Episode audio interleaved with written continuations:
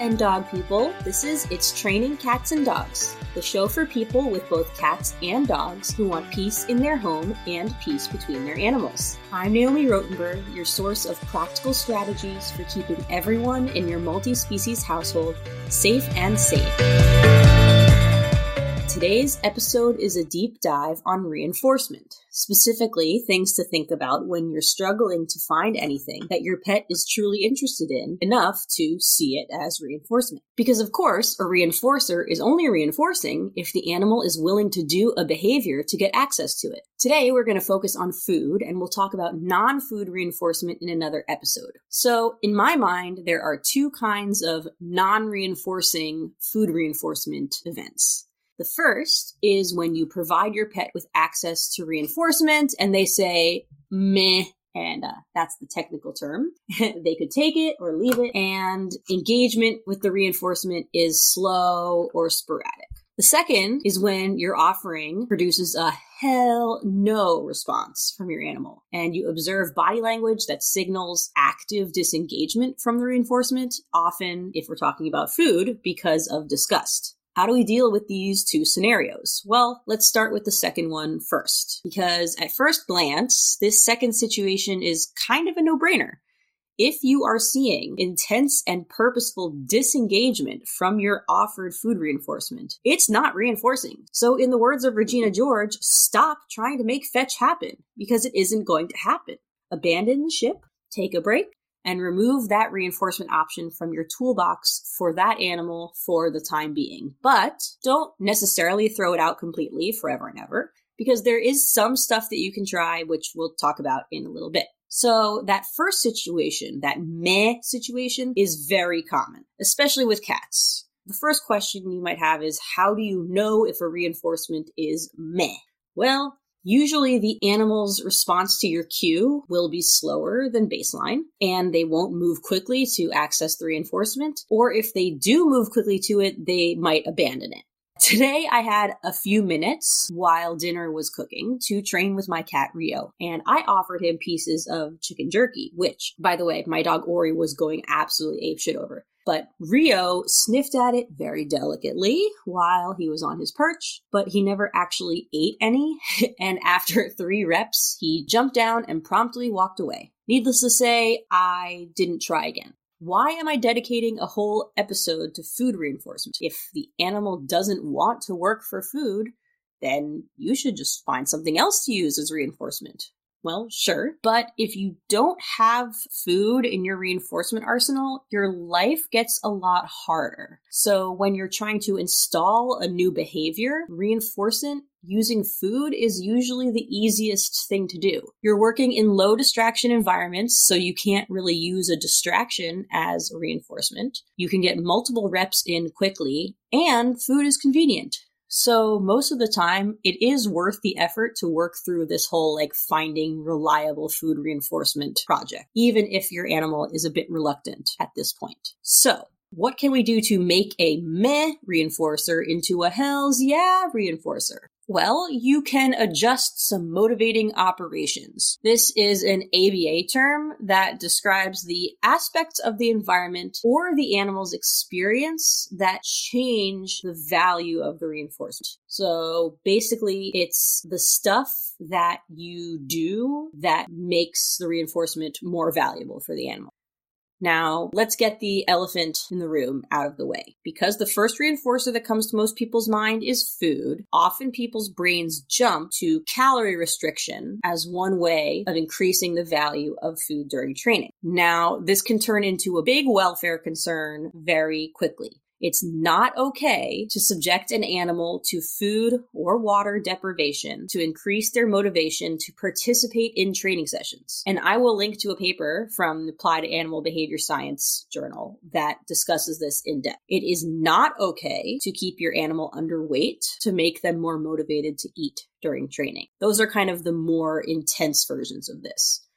But I also don't think that it's okay to reserve all of an animal's food for training because this makes their entire daily caloric intake contingent on performing correct behaviors as we define. Them. And every captive animal, and yes, our pets are captive animals, deserve to be able to get the right amount of nutrition to maintain a healthy weight. And they deserve to get that in a way that doesn't have qualifications or a high barrier to entry. Okay, so intensive, highly controlled food deprivation, not really an option. But does that mean that we can't use that concept at all? Well, not really. Having said all of that, if you get automatic deliveries of pizza for breakfast, lunch, and dinner, and there's always some in the freezer just in case you run out, you're very unlikely to call up a pizza place in order to order some more pizza. And in the same way, if an animal is free fed or given a meal right before a training session, you're likely to see less motivation to work for food treats during that training session. So, what can you do about this to increase your animal's food motivation with some control over their caloric intake? It's okay to switch your cat to eating small meals throughout the day instead of being free fed and maybe trying to time a few of your training sessions to occur before a meal and not right afterwards. Now, outside of controlling calories, there are many other ways to increase the value of food treats. Some of them have to do with the food itself. So you can adjust the temperature of the food. Is it frozen? Is it refrigerated? Is it room temperature versus the temperature of perhaps a prey animal, body heat? Another one is consistency of the food. Is it wet or dry? Is it chunky or smooth? Is it slimy versus chalky? And going along with both temperature and consistency is smell. The warmer and wetter a food treat is, the more likely it is to be stinky. And stinkiness is often something that animals care a lot about. And lastly, the amount or the size of the treat itself. So especially when you're talking about dry treats bigger is not always better. Sometimes it takes more effort to eat a larger treat. It takes longer and it might not be ideal for a training scenario. Now, outside of adjusting the food itself, other adjustments that you can make to increase the value of your food reinforcement might be a little less obvious. So, how is the food being delivered? Is it being tossed on the ground? Is it given straight to the animal's mouth from your hand? Are they taking it from a long spoon? Can the animal easily see the food however it's presented? Is it easy for them to access it? Is it being delivered unpredictably? Do they have to hunt for the food each time you offer it to them? All of these factors might affect how motivated they are to participate in the eating behavior within a training session. And if your reinforcement strategies aren't consistent, the value of the reinforcement event decreases. So make sure that your markers are clear and that they always lead to the same type of food delivery in a relatively predictable location. Okay, so we've got the food itself, how it's being delivered, and lastly, what is the training environment like? If an animal is stressed out by the context that they are being asked to eat in, they are less likely to be interested in the food. So, have you provided your animal with the choice to leave the training area with no repercussions? Because often animals will be more likely to stay and be invested in a situation when they know that they are free to leave. Also, are there distractions or competing reinforcers present? If there are low level distractions present in the training area, sometimes it's best to let your animal investigate those distractions if it's safe to satisfy their curiosity and to make it more likely that they can then focus on the training. Do they trust the environment? So are they unsure about what's going to happen, that something might appear or what's expected of them? You need to make sure that the animal is comfortable in the space and with any props or training objects that are present before you try to teach them anything new. And lastly, do they trust you? Are you unpredictable? Are they not sure what you're going to do next? Maybe you and that animal have had confrontations around food in the past. Maybe you've been confusing or inconsistent with food rewards. And if that's true, you might see a lack of engagement in a food based reinforcement strategy because they're not sure what you're going to behave like. All right, that's a lot of questions, a lot of things to consider. Thanks, Naomi. Okay, those are all the things that could be making my pet, quote unquote, less food motivated. Fantastic. Well, what do I do about it? Huh, wonderful question. My initial thought is kind of a fun one, which is to try some no pressure food tests. I come from a research background. So I like to do this slightly scientifically. Before a meal, in a space where you know your animal feels comfortable, like you've seen them resting there of their own accord, try offering small amounts of a few different food treats that differ from each other on only one or two variables. So, for example, you can try offering three chicken based treats dehydrated single ingredient, small pieces of plain boiled chicken, and maybe chicken jerky. They're all the same protein and are offered in discrete pieces. They're not a wet treat.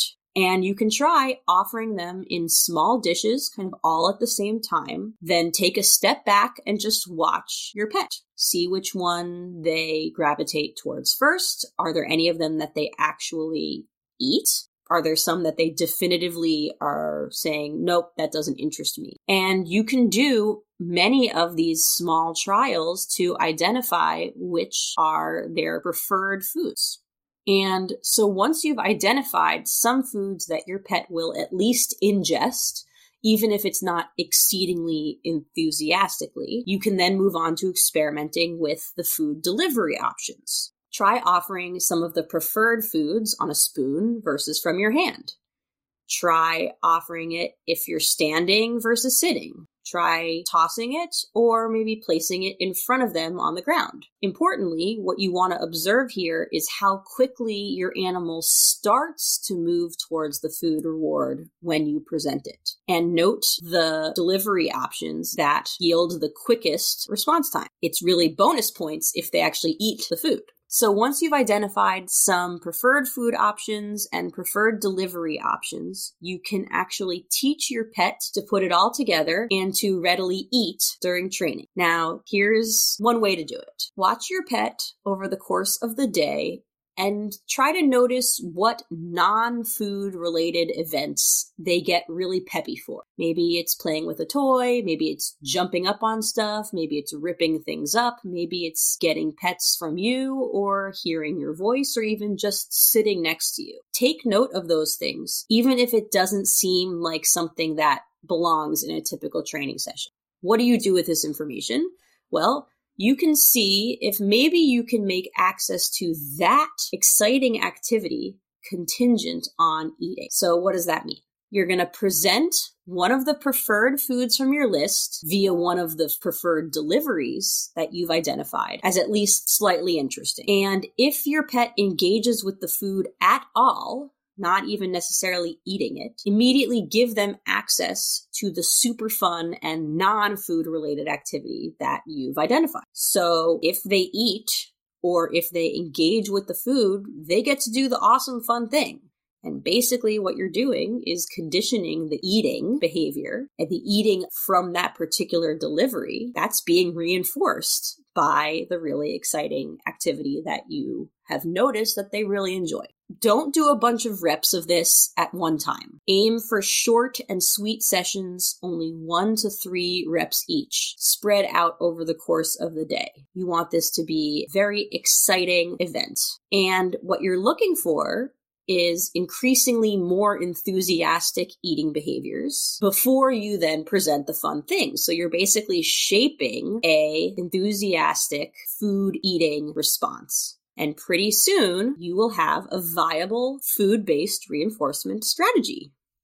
Yay! Which is what we all want. All right, so lots of things to think about and a pretty straightforward procedure to follow. So here's your action item to do. You can do this today. In the show notes, I have put a link to my big list of foods that should hopefully give you a good starting point to plan out some of your food preference tests look through the list and check off the ones that you want to try with your pets. And you can narrow them down a little bit based on what you already know that they have tried and maybe already said, no, I'm not that into it. And over the next few days, see which foods come out on top during your preference tests and extra bonus points if you take video of these sessions and tag me in them on Instagram at Praiseworthy Pets. I would love to see how things are going. I can't wait to see how your pet's eating behaviors progress. And remember, food reinforcement is important, but it isn't nearly everything you have in your reinforcement arsenal. Stay tuned for more deep dives into reinforcement for those pets that are hard to reinforce. See you next week.